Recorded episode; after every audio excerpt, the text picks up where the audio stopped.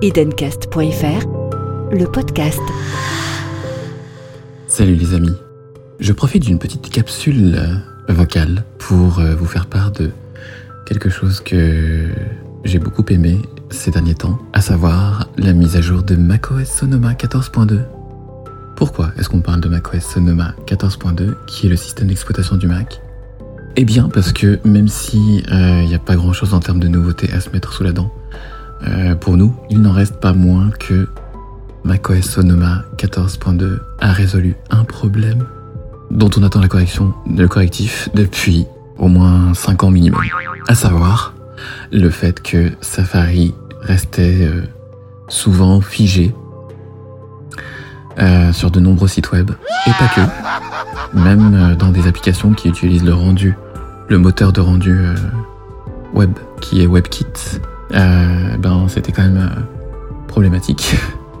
ça devenait euh, de plus en plus compliqué de recommander le Mac à des nouveaux utilisateurs pour ça, et notamment dans le cadre de formation quand on avait des, des gens sur lesquels on formait, enfin qu'on formait sur, sur Mac et Safari en général avec VoiceOver et tout. ça devenait de plus en plus tendu. Mais avec la 14.2, Apple a finalement corrigé ce problème. En fait, ça fait longtemps qu'on est nombreux à demander à Apple de corriger ça. Mais il s'est avéré que euh, récemment, il y a eu une campagne énorme, enfin une campagne internationale, sous l'impulsion du, du, site Applevis avec euh, David et d'autres.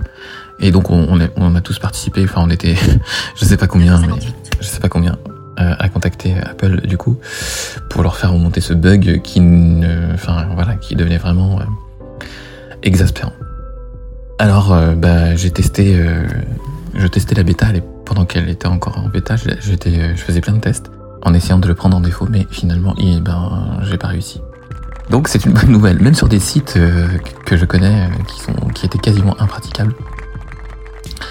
Évidemment, pour Edencast, ça ne se pose, le problème ne se pose pas parce que je l'ai optimisé pour, pour nos lecteurs d'écran. Mais, mais sur certains sites, c'était vraiment la misère quoi. Donc voilà, donc si vous pouvez faire la mise à jour vers macOS euh, Sonoma 14.2, à mon avis, faites-le.